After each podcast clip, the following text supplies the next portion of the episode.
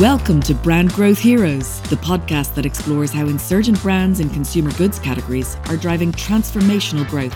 Here, our guests talk not only about their brand purpose or why, but also how where they play, who they employ, and how they work has driven their incredible success. In the consumer packaged goods industry, it's rare to come across something that creates the monumental changes in consumer behaviour that we're used to seeing in tech. So far on Brand Growth Heroes, we've been lucky enough to have already covered two businesses that are creating meaningful, radical change by reprogramming consumer behaviour to reduce the negative side of the industry that they're in. In episode 8, we talked to Tony's Chocolonely, whose mission is to try and eradicate slavery in the cocoa industry, and in episode 9, to C'est Qui le Patron, or the consumer brand, who is revolutionising the balance of power in the retail grocery landscape in France in favour of the consumer and the producer. Today we're talking to Tom Szaky, the 38 year old founder of TerraCycle, the world's leading company in the collection and reuse of the non recyclable stuff we all throw away every day. Think turning Colgate toothpaste tubes into school playgrounds, or enabling P&G to offer money off coupons to consumers in return for their dirty pampers, which are then recycled into new materials. You may have read that TerraCycle has just launched a new company called Loop, which aims to tackle packaging waste at its root cause and could potentially see us buying all of our favourite consumer packaged goods in branded, durable, and reusable containers, rather than the staple single use packaging they're mostly in today. For those of us working in consumer packaged goods companies, and for our retailers, Loop is so far reaching that if it works, it will change everything from how you think about designing your packaging and your products, all the way to what your supply chain, operations and P&L will look like. Here's our episode from earlier this week where Tom goes into depth on how Loop offers CPG brands the opportunity to shift from the single-use disposable packaging forms we use today to durable, reusable forms and what the benefits are for you as a brand over and above the obvious and most important benefit of the reduction of your brand's impact on the environment. Tom Szaky, welcome to Brand Growth Heroes. I am so excited to have you on the show today and to get a real understanding of the work that TerraCycle and Loop are doing. Where are you calling in from? Uh, so I'm calling in from Ohio, of all places, just here for the day, and then off to Europe tomorrow. Okay, wow. So let's start at the beginning. I originally got in touch because I wanted to understand more about Loop, your new zero waste consumer goods shopping platform, how it works, and the trials that you're currently running in, in Paris and New York. But the more I read and listened to you speak, the more I understood that Loop is just one part of a much bigger ecosystem. Can you tell our listeners about TerraCycle, why you started the company, what you offer the CPG industry, and, and then spend some time explaining your vision for Loop to us? Absolutely. Uh, so TerraCycle started, gosh, now about 18 years ago, and uh, we are a effectively an innovative waste management company with a mission to eliminate the idea of waste. And we do that first by asking companies, this would be manufacturers or retailers, is the object you make, could be a package or a product, recyclable?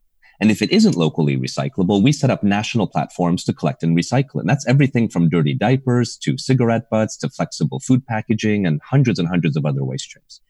We then uh, progress from there to say, now that we're doing that, can we help make your product or package from waste, really creating a circular recycling loop? And that could be anything from festival waste into deodorant containers to ocean plastic into shampoo bottles. Then, uh, you know, recently, actually, about three years ago, we started asking ourselves the question, is recycling and making from recycled materials the solution to waste? And we realized that it's not. It's a solution to the symptom of waste, but not to the root cause of waste. So in other words, it's really, really important to collect and recycle and to make from recycled materials. Critically important because we live in a disposable ecosystem today. But we need to really come up with a future where waste is not even a question. And that's where the concept of loop came up, which is how do we ship from a recycling loop to a reuse loop? So packaging and product can just go around and around and around, simply be cleaned, refilled, and out it goes. And that was the idea of Loop really just came up three years ago. So the progress has been incredibly fast. 14 months ago, we announced it at the World Economic Forum at Davos. That's where the world first heard about it. And then in May of last year, we took it live with Carrefour in France uh, and Kroger and Walgreens in the US. And since then, over 100 major consumer product companies, you know, from Unilever to P&G, Nestle, Mars, and many, many others have joined.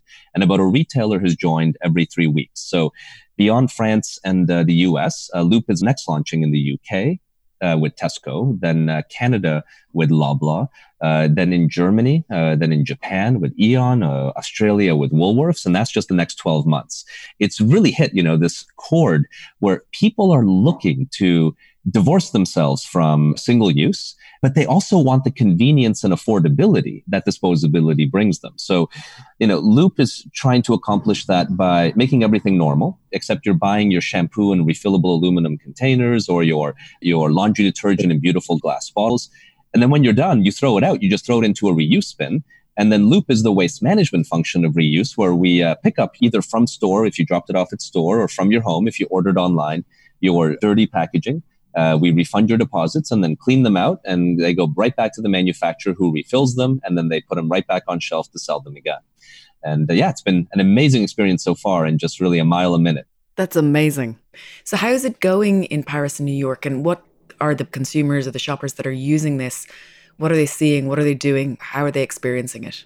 Absolutely. So to take a step back, right, what Loop does is it we're not a product nor are we a, a retailer, right? So the first step is we work with brands um, where the first step is to work with them to create reusable versions of their existing products, whether that's your Tropicana orange juice and reusable glass, all the way to your Tide laundry detergent and reusable stainless steel. So there's a big development process there that's mm-hmm. needed, not just the packaging, which is what the visible part of it is, but also the supply chain behind it to fill and clean all of those packages. So there's quite a, you know, quite a lift there.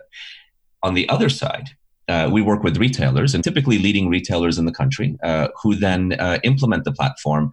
And there's sort of a three stage rollout plan. So, what is live today uh, is an e commerce model where you would only see Loop products, right? So, you go to like almost like a store in a store, sure. Uh, and you can buy uh, about, I think, 150, and it's growing every every week, durable products that are then delivered to you in a durable shipping container. And then you put the used dirties back in there, effectively becomes your waste bin, and then we pick it up from you from there, uh, and for example, Carrefour is launching this, I believe, in early April of this year.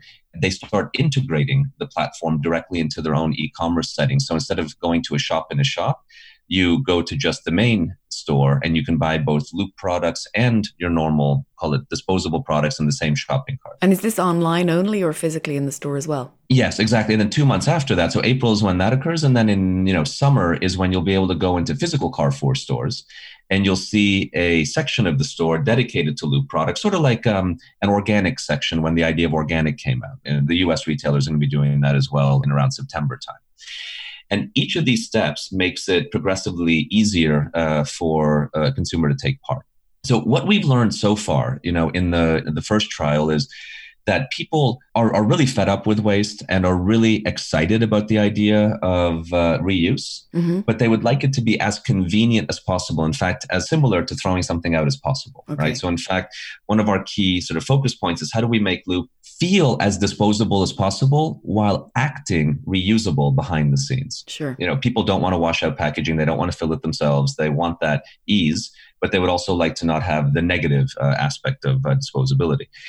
The other thing we've learned is that people really love the design opportunity that reuse brings. You know, moving uh, packaging from being, say, thin plastics to really beautiful materials like uh, stainless steel, aluminum, glass, these sort of things. There's a lot of love there.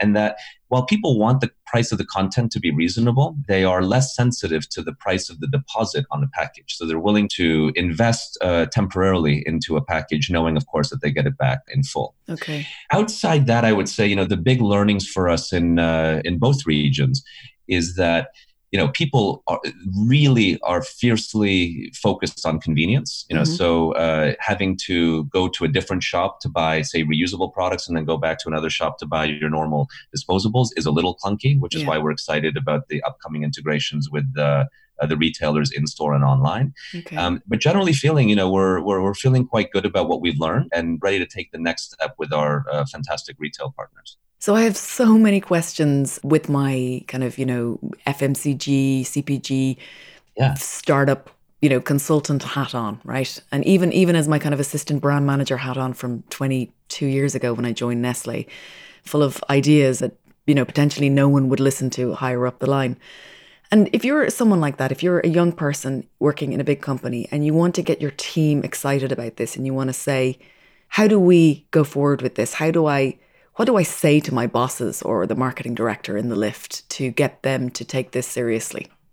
Gosh, it's a good question. So, the way I would focus on this, not just whether it's Loop, but any sustainability initiative, right? Mm-hmm. Usually, what happens, uh, and we coach a lot of teams on this, is that it's framed in the context of solving a negative. Right. And when sustainability is framed in the context of solving a negative, it's put into a corner and it is not seen as an opportunity. It's seen sort of as a risk solve, which means spend as little resource as possible to solve the risk and then check that box and leave it there until the box barks at you again. No right? one no one can be cross with us. We've done our bit. Yeah, exactly. But let's make our bit as little as possible yeah. to pacify the people who are, you know, upset, right? Exactly. And that is really not a healthy place for sustainability or, frankly, any purpose driven project uh, to be. I think what's really exciting about the time we're in now, unlike, say, the 1950s, you know, which was all about, you know, advertise the product and coupon it and so on, now people uh, are really craving purposeful brands, brands doing the right thing and will reward them. And so if you're in the elevator, you know, and you're an ABM, you know, talking to, you know, whoever is the leader of the division, most importantly, whatever purpose based project you have, focus on how it will drive value and how it will fulfill the traditional goals that that person has, which is simply sell more stuff, you know, increase market share and so on. So if we take something as complex as Loop, right, which is about creating a whole new package concept and everything around it, the short term value to a brand is major category leadership. It's sort of like creating the supercar of your category, you know, where, where, people will aspire to it. The whole brand will win off of that, not just the Loop products that you're selling. Right. You'll be seen as a leader with these major retail partners around the world, not just Carrefour, Walgreens, and Kroger, but, you know, Tesco in the UK or Loblaw in Canada, which are the number one customers in each of these markets, uh, because they also are trying to, you know, take a leadership position on it and they need product assortment and they'll be very happy, you know, if, if your product is a part of that. And you also get a chance to, to play in this new space where typically it's been the field of startups and uh, disruptors who then start taking market share away you know uh, this is a chance for traditional brands to own that versus waiting for you know someone to create a new model and then they have to look at acquiring it or uh, being harmed by it think of like what dollar shave club or harry's has done sure. to gillette not that those are reuse models but those are examples of you know these sort of disruptors that have come in and then you know Gillette or Bic uh, react to it by creating similar type systems, but after billions have been removed from their market share. That's one of the things I find really interesting about this. As you say, it, it's potentially the opportunity for big food or big soda or personal care to get out there and be ahead of the insurgent brands for once. I can imagine that they're potentially better placed to mobilize behind this than, say, a small company that's just set up their co manufacturing agreement and can't necessarily face going out there and finding a, a co packer and revisiting their whole supply chain all over again. Is, is that fair to say? Yeah, that's exactly right. And in fact, you know, one of the interesting learnings I had, like originally, if, if you would have taken like a company like Colgate, you know, and Colgate has, of course, you know, your Colgate brand toothpaste, you know, the big, uh, you know, sort of big brand, but they also have Tom's of Maine, which is like the eco organic uh, equity. If you asked me a year ago, you know, if Colgate's going to do one type of toothpaste in Loop, mm-hmm. I would have said, well, do the Tom's of Maine, because I would have assumed, you know, that's the consumer and that's what they want. Yeah. I got to tell you today, I would firmly say, and in fact, that's what Colgate will be doing, is to do the Colgate brand. Why? And the big learning we had was that the the the mass market consumer, you know, not the 1 or 2%, but the 99 98% of people, they want the big brands they know, but they would like those brands to be more they want to feel better about them. Okay. They want to feel better about them from a sustainability point of view and they want to feel better about them from a you know how they uh, you know look and the quality and so on in, in their homes. And this is a great opportunity for brands to play in. It's also much easier when like a big retailer wants to create an aisle or something they want to do it with brands that they know will sell through right? Sure. so having this is really a really uh, a unique opportunity for as you said the the big brands to own an innovation, which is usually not the domain of big brands. Yeah, it's fabulous, isn't it? So if I'm a marketing manager of a division or a marketing director of a division in a big company, am I thinking about trying to persuade my finance director of that division to give me money to buy new filling machinery? Or is there a kind of a, a short-term solution, a short-term fix where, you know, you can outsource filling the bulk into loop packaging? How are big companies doing this right now? So it's interesting, you know, our role at, at Loop is is not just to, you know, uh, approve the products and packaging into the system, sort of like the idea of organic would approve, or, you know, farming practices, but it's also really important to get the brands across the finish line as quickly as possible. Yeah. And there's really sort of two parts to this. One is the package, and the other is how you fill the package. So let's start with the package, right? Uh, there are two approaches that if you're a brand, uh, you can do. One is you can go all the way for the stars and create a completely custom package. And some have done that and they've gotten great value out of it, but it's expensive and takes time, right? So you're looking at low seven figures, high six figures, plus a year and a half of development. And right. some have the appetite for that. But most want to learn before they really jump into the deep end. And so the in between step is to look for pre existing durable packaging or right. really pre-existing durable containers. I've consciously used the word container versus package because if you Google package, you're going to get disposable choices, single-use choices.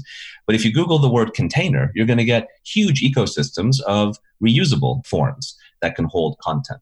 And there's a huge ecosystem of this where you can, you know, pull one, put your label on it, and then get it out there as a way to test and learn and see what the market thinks about your your product. I, I saw actually a packaging ad recently for someone who was um, selling loop ready packaging, amazingly. Yeah. Yeah. Well, we're also building up a big ecosystem of packaging companies, agencies, uh, uh, and producers who we are, you know, teaching how to look at Loop, uh, how to design into it, and they're developing ecosystems of uh, either design capabilities if you're a design agency, and there's I mm-hmm. think about ten agencies that are called Loop approved agencies uh, that we would recommend that are already up to speed, and then the same on packaging suppliers. In fact, Aptar, which is a big uh, packaging company, uh, just invested into Loop. They make like pumps and uh, closures and so on. And they did so because they're developing a new division to create reusable pumps and sprayers uh, that they want to make available for any company who wants to play in the loop ecosystem. Wow. And so it's really exciting to see that growing uh, incredibly well. And so some packaging companies are seeing this as a great opportunity uh, to expand their business, not just as a threat vis a vis moving to packaging that they don't produce today. Okay. On the other side, you asked about filling, right? So there's sort of three different types of filling, right? Um, some companies, and this is why we keep the first trials small in total uh, size, may want to fill in their r&d settings you know where they hand fill for example to just get enough product out there to again prove demand. This is why consciously the first phase of loop's deployment is always limited to a small number of consumers so that we don't overpressure the operations of the uh, manufacturers. Yeah from there, uh, the next logical step uh, is actually not going into main production, but to co-packers. And if you're one of these big brands, any co-packer would be dying for your business and will likely install whatever equipment you want. And typically, co-packers are very entrepreneurial compared to your main operation lines, which tend to be very conservative. And then once you're feeling that the volume is good, then you would move to the main operation. So it basically de risks the investment uh, required into filling as the volume uh, grows. And that's the key difference. You know, Loop is not like a new product launch where you spend a lot of time, get it perfect, and then go right to massive number of units. This is something that has a lot of pivots and learning in it. So you just sort of take a step uh, learn, maybe make a pivot, then take another step, learn, you know, and and uh, keep adding a little bit of weight every time. Like like tech, really, isn't it? Very much so, and that's a little bit different. There's a lot of things how Loop behaves that's different than how CPG normally behaves. So if we think CPG is one of those things where the whole product is secret, and then suddenly it's in every store everywhere, you know, call it this big mega launch with lots of marketing and everything. Loop is uh, uh, does lots of things differently. You know, the opening volumes are small. Companies, many of them have released what their future products will look like, sort of like how the automotive industry releases concept cars.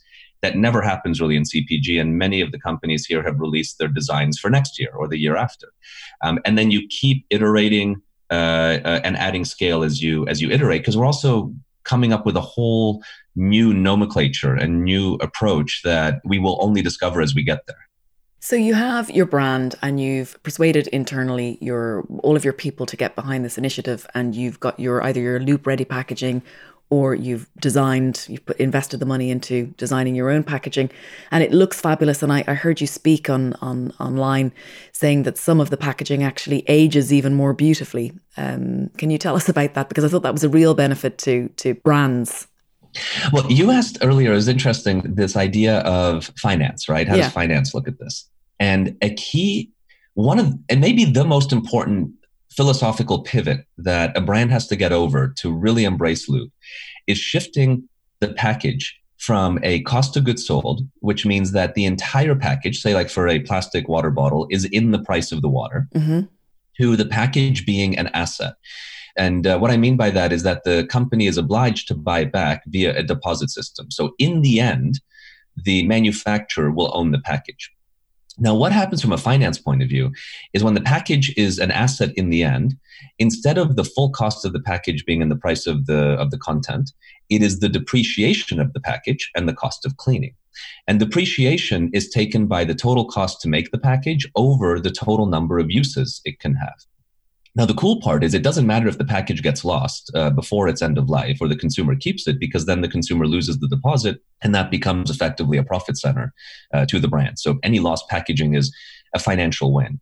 And with this idea of depreciation, the most important number, and this is the cool part, is not the cost of the package, but how many uses it can have. And not the years it's around. A $1 package that has 10 possible uses is 10 cents per use in depreciation. But a $5 package, five times more in cost, but with 100 uses, is five cents per use or half the price per use. That's great. And suddenly, that's not something packaging designers ever think about because in disposable packaging, your denominator is always set to one, which means the only number that man- matters is the numerator or the price of the package. Mm-hmm. And if you're now going to think hard about the denominator being the important number, how many uses it can have, then you have to start thinking about ideas like how does it age? How does it age in a way where you, as a brand manager, are comfortable seeing it on shelf on its 49th use? And so, what we try to teach brands, this is this idea of the packaging philosophy. Eh, we're learning this and we're teaching it as, uh, as we learn, is that there's two types of damage on a package. There's aesthetic damage, which is your dents or scratches. It would be, you know, if you have a pair of jeans, it would be like the hole in your jeans, right? Sure. While there is then also mechanical damage, which is, let's say the cap can't go on the bottle anymore. Mechanical damage is black and white. That just has to be rejected when that occurs. But aesthetic damage, we really want the brands to play into it and make that something as a point of pride, not as a negative. Mm-hmm. So examples uh, would be, you know, we've seen uh, companies in the beer industry. We're working with fantastic, you know, all the way from startups, you know, up to AB InBev uh, on Loop. And there, a great technique is to emboss in the logo, right? So the logo is raised glass, and so the logo will scratch faster than the depressed parts, uh, which hardly will ever be scratched, which means as it goes from home to home, the contrast of the logo versus the back of the bottle increases, right? Or in some beverage packaging, uh, when you fill it, you'll see tread lines on where the parts of the, uh, you know, the, the borders of the conveyor belt hit, usually at the bottom and the top of the bottle. Yeah. And, and those make the, the glass progressively more white around that, that area well, why not highlight that, you know, with like a little arrow or something that says, hey, the more white this line is, the more time it's gone around. Sure. And that also, in a way, creates a social contract with the uh, consumer that they should, you know, continue to make that package go around by putting it back in the system. Mm. And this is a whole new philosophy because in consumer products, it's always, you know, supposed to be shiny, brand new, you know, brand newly made. And here it's about something that may have gone around many, many times. So we've ended up talking a lot about the technical packaging and ops side of Loop. But if we come back up for a second and ask what this does for a company that's investing in a future with less single use packaging, what does that mean for the brand equity of the brand that's that's investing in this? Yeah, absolutely. So there's two sides of this, right? If you think about Loop, it's one is the sustainability side and the other is the design side. That has actually nothing to do with sustainability. From the sustainability side, sustainability is very much a threat right now from a packaging point of view, uh, and solving it is, a, is an opportunity. You know, people are up in arms about uh, the war on plastic, the war on single use, and uh, a lot of the big brands are very steeped in that. I mean, just look at the reaction Coca Cola got when it, I think, accurately said just last week at Davos that, you know, we're not going to get out of plastic because that's what consumers want. I mean, that is an tr- absolutely accurate statement, but it, it, resonated in a very challenging way, yeah. right? And so there's this huge public uproar that is new. It has never been like this, and it's really emerged in the past two years. And so brands are almost obliged now to start showing innovation around how they're going to move away from the plastic crisis that that they're contributing to. So that's on the risk side. Yeah. And you know, legislation's coming mostly in Europe, but it is going to spread to North America, Latin America, Asia. Uh, but it's really the epicenter would be Europe, and within that, UK and uh, and France driving a lot of it. On the other side, though, because you don't want just to do all this because of fear, uh, is the opportunity. And what's interesting is what reusable packaging does is it's not just more sustainable in almost all cases. And if you think about, you know, what we learn as kids in school, you know, this idea of reduce, reuse, recycle, this is moving from recycling to reuse. You know, it's a very clean, easy to understand sustainability improvement. It's not just a little more recycled or a little more recyclable. But take all that away. The big reason brands have been flocking to Loop, at uh, I think a brand has joined the platform every two days since we launched, so That's it's you know amazing. really quite a quite a momentum. Is because it gives the opportunity to do breakthrough design because you decouple the dependency on the price per unit of the pack. I mean, imagine if you're a pack designer and you're packaging granola, you're basically going to package it in a flexible sachet and then all you get to play with is the artwork. Yeah. There's very, you know, you take if you're a cereal, you know, company, you're going to be a box in a bag. You know, things are so limited in what you can do with packaging. People are almost, you know, the only place they can play is the art. And that's because the price of these packs are so absurdly cheap, which is also what makes them less recyclable. With Loop, you decouple that dependency and now you can innovate. And I got to tell you, so many brands have come to us and said, wow, we've all these ideas we had that we could never commercialize before because our procurement team said it was too expensive. Now we can bring to life. Mm-hmm. And that's, you know, in fact, a big part of the magic. And if you look at consumers, you know, I thought most consumers would come to Loop because of sustainability. Two thirds come to Loop because of beautiful packaging and one third come to Loop uh, primarily because of sustainability. Wow, that's that's amazing. So that design element is massive, absolutely massive. So one of the other things I was trying to just understand the other finance bits to this because moving your all of your packaging into an asset for a company means that it ends up on your balance sheet, right? That's correct, yes. And what that means, I suppose, is that you're more asset rich, which means that potentially your shareholders are going to be happier or the value of your company is going to increase, right? Yeah, I think from a finance point of view, there's some very interesting things that happen by your packaging becoming an asset. You, of course, have a big cash upfront, right? You have to pay, you know, for the packaging upfront, and that's a cash hit. But most of these companies, that would not be a key issue. Then after that, once you have your packaging float, the only packaging you're adding to the system is if the consumption of that product grows. And you're not worried about replacement because anytime a package is lost, you have made money on it. So replacing it is a profit center, right? Because uh, let's say that you know a, a, package costs, I'm making it up, two dollars to make in mm-hmm. Loop. You're probably going to set the deposit at three dollars, and that means if the if the package is lost, you would have made a profit of one dollar. So okay. the only actual net increase of investment is if you're growing the overall uh, consumption of your product, which of course everyone would be happy to make an investment around that.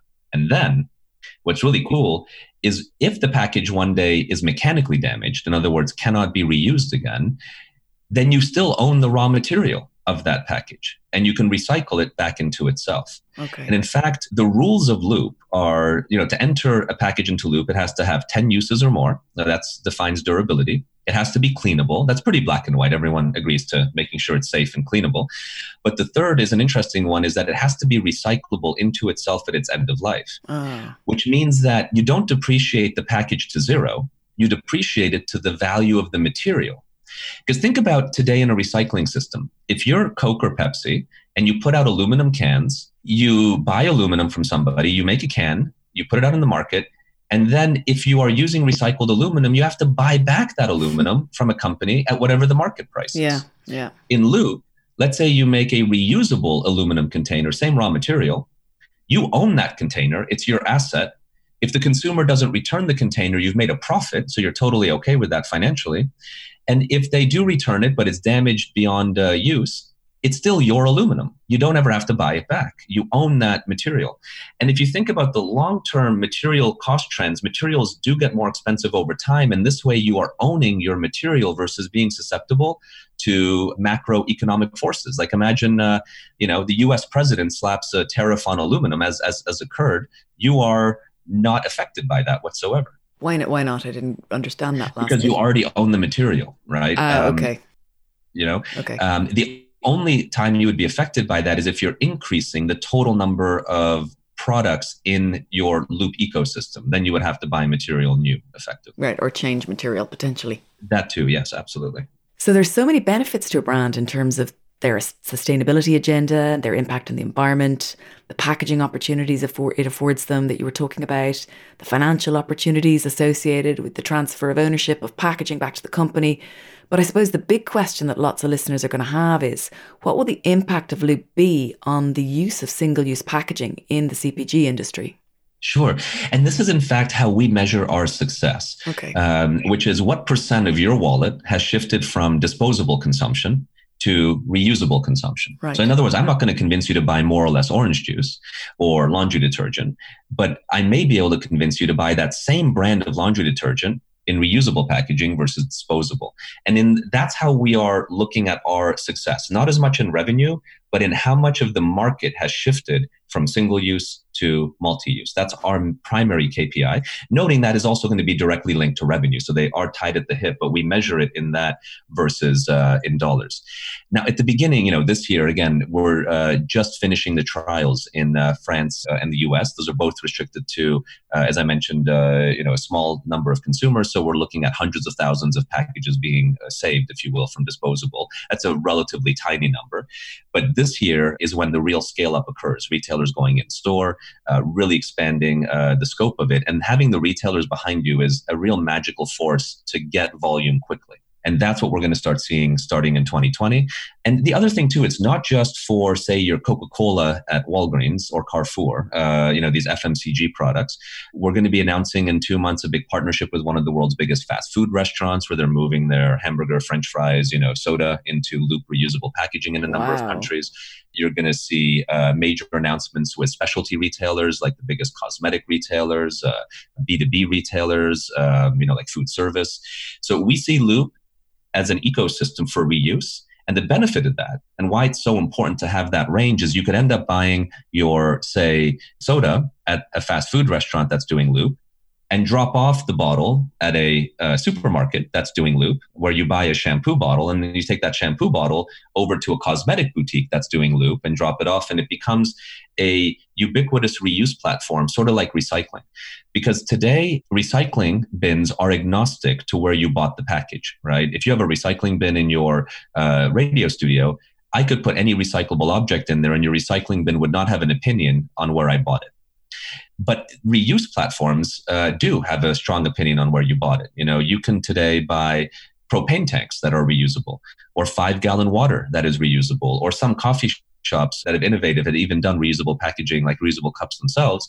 But you can't take the coffee cup to the place you brought the propane sure. tank, and you can't take the propane tank to the place you bought the coffee cup. And that is critical because how many mono supply chains can a consumer keep in their head?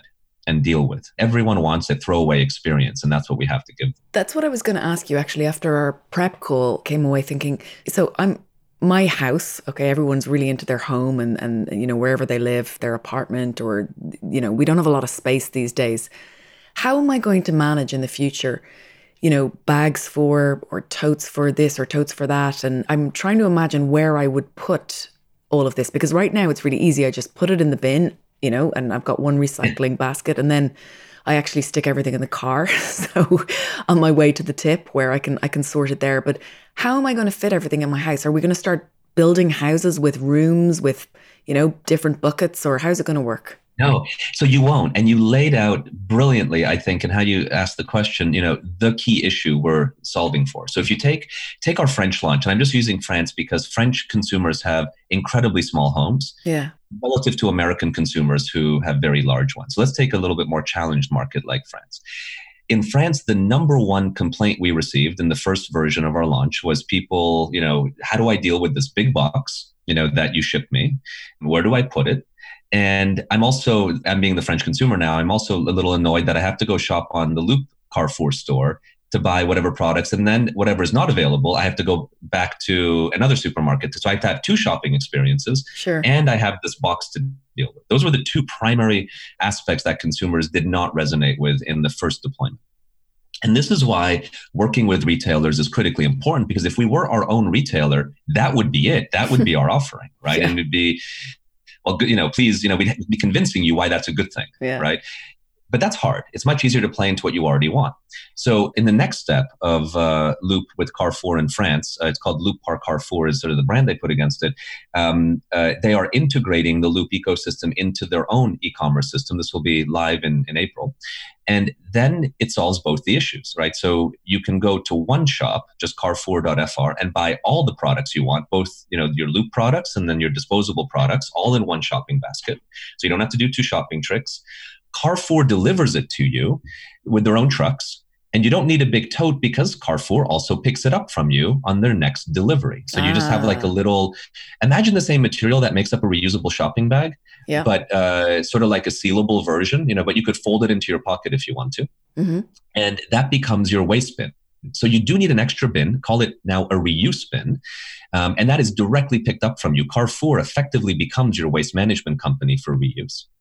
And then in the summer, when they go in store, you'll be able to buy in store the products and uh, drop off in store on your next shopping trip. If I've bought stuff in, you know, I don't know, whatever cosmetic high street stores that are signing up with you guys, can I also put those in my Carrefour yeah, tote reuse bag? That's the beauty. Okay. That's the beauty is that you never, let's say you decide, and let's now, you know, say you're in France two years later mm-hmm. and there's 10 retailers doing Loop everything from high end cosmetics to fast food to, let's say, mass market like Carrefour, you don't have to worry where you bought the product.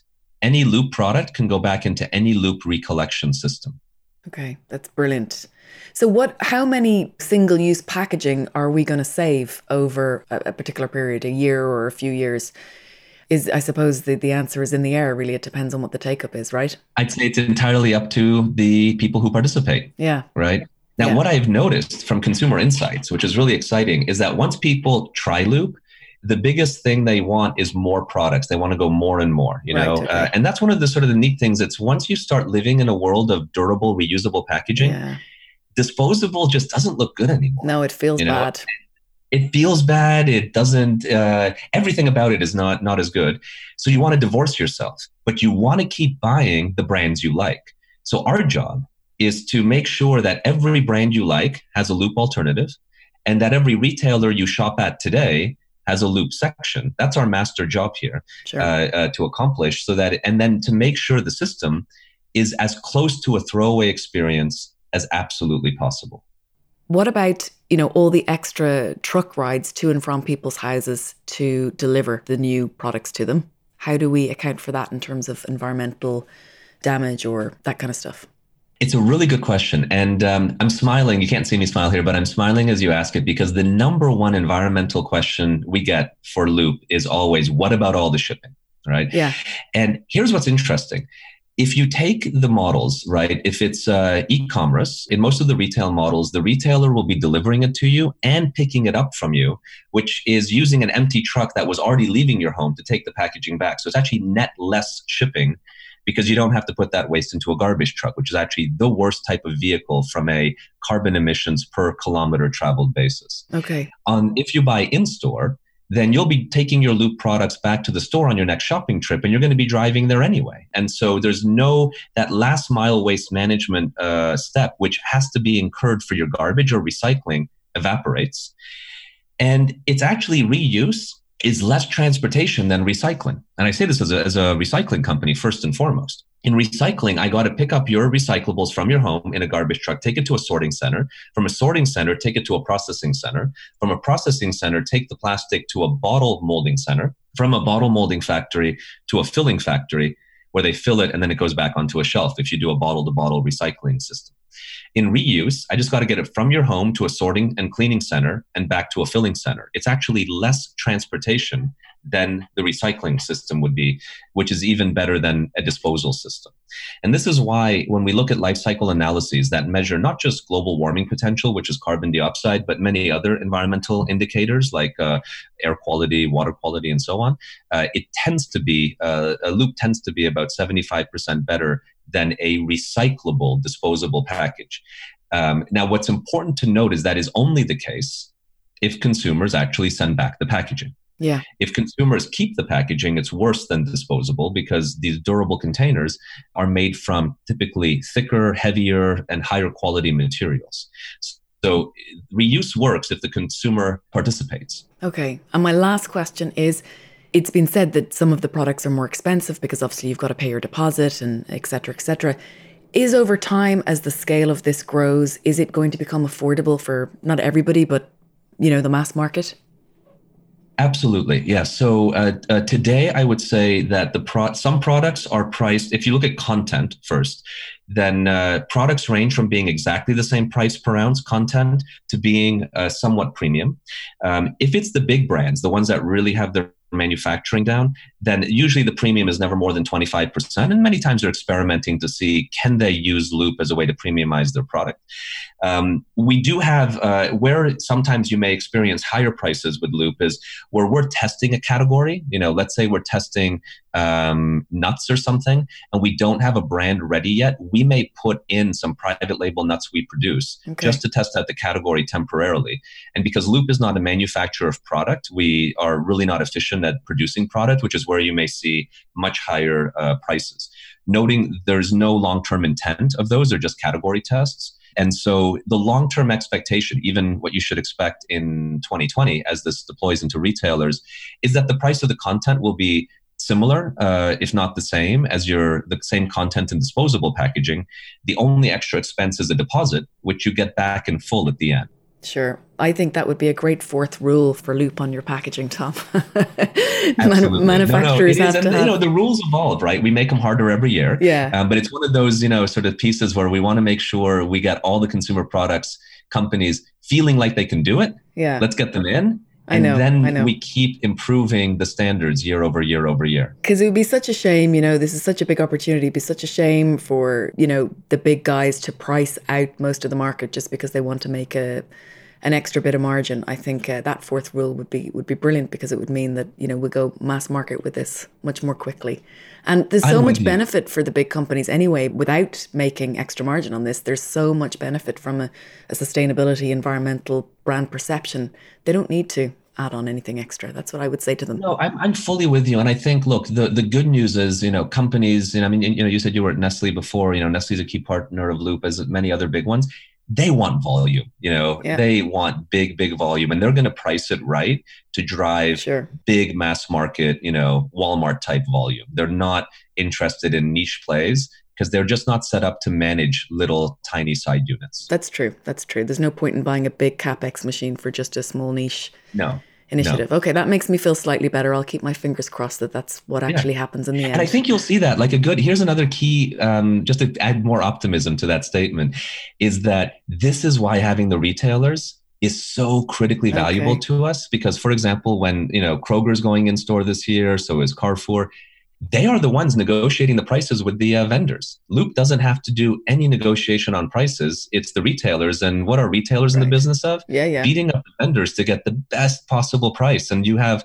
when you have the world's biggest retailers telling vendors, we want your products, and their buyers are procuring, yeah. consumers will get the best possible price imaginable. We can leave it in their capable hands, so doing what they're good at doing well that's and that's the whole thesis statement of loop is we need every actor to be doing what they're good at. You know manufacturers producing great products at high efficiencies retailers you know getting that to the consumer at the best price consumers frankly living a disposable experience because that's what they want and loop's function is sort of to bring it together and act as the waste management side of reuse which is the one missing puzzle piece in the whole equation well, listen, Tom, with that, thank you so much for your time today. I know you've got to run, but I really appreciate it. I feel like I understand this a lot more.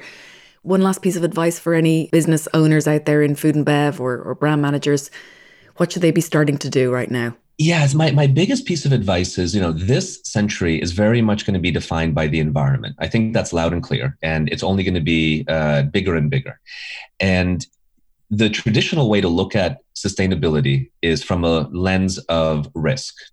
And I really encourage any brand owner out there to reframe it in the lens of opportunity because then your sustainability activities will be bigger, more profound, and much more importantly, when you rotate to the next brand or the next uh, assignment you have, it will survive and grow and not be dependent on you constantly championing the idea to your colleagues. Well, that is really great advice and wishing you the very, very best of luck with this initiative as it rolls out across the world. And hopefully you'll come back and talk to us towards the end of the year and let us know how you're getting on. I look forward to it. Absolutely. Thanks a million, Tom. I appreciate it. Cheers. Thank you.